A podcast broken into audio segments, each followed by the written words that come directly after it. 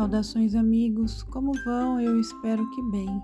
Eu sou Denise Baruzzi Brandão. Estou aqui no Espiritualidade, Sete Raios e a Grande Fraternidade Branca.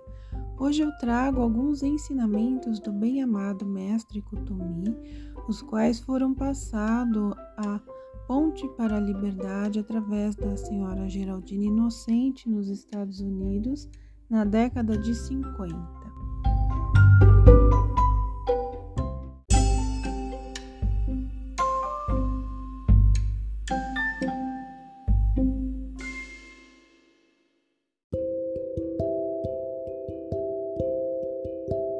Natureza humana e vontade divina.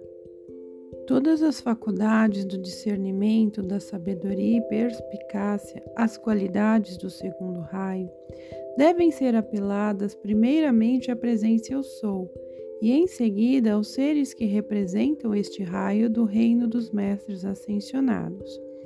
Por esse meio é ativada a luz da iluminação que se eleva do coração e penetra a mente, o sentimento e o consciente bom senso.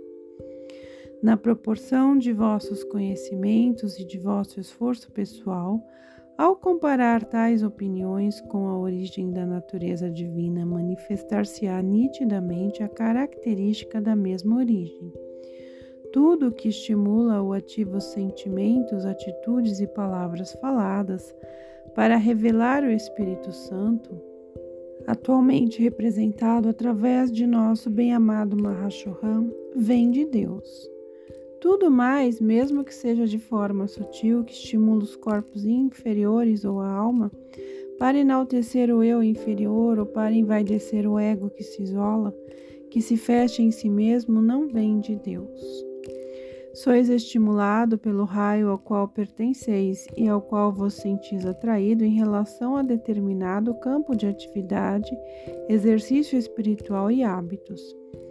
Segundo, os desejos sutis dos pensamentos, sentimentos e recordações de vossas vidas passadas empenham-se em manter sua influência para servirem como colaboradores de vossa alma inconstante. Esse impulso original no homem muitas vezes não é reconhecido, por ser uma tendência natural do espírito não desenvolvido, revelando sua natureza humana, seu pensamento e sentimento, que há muito estão sendo formados. Examinai com fidelidade qual o motivo desse impulso, e de imediato ireis constatar se ele contém o sinete divino da presença Eu Sou, das legiões ascensionadas, ou se procede da ambição do vosso eu externo.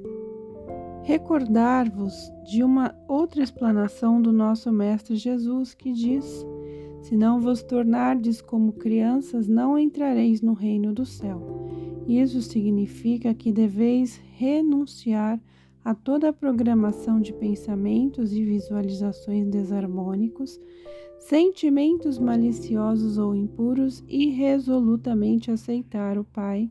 Eu sou como a real vivente presença. O ser individual deve silenciar, reconhecer a presença eu sou e permitir que ela flua livre e sem obstáculo através da imperfeita energia qualificada do eu externo. Quem sentir esta paz viverá a bem-aventurança do reino celeste em harmonia. Existe também uma falsa paz que surge da autojustiça. No entanto, a verdadeira paz não somente preenche o mundo do indivíduo, mas também irradia de si a luz, assim como o sol. A verdadeira paz não necessita de confirmação nem impõe qualquer condição, tampouco ufana-se. Nela própria existe a prova de que o ser externo se deixou orientar pela sua fonte.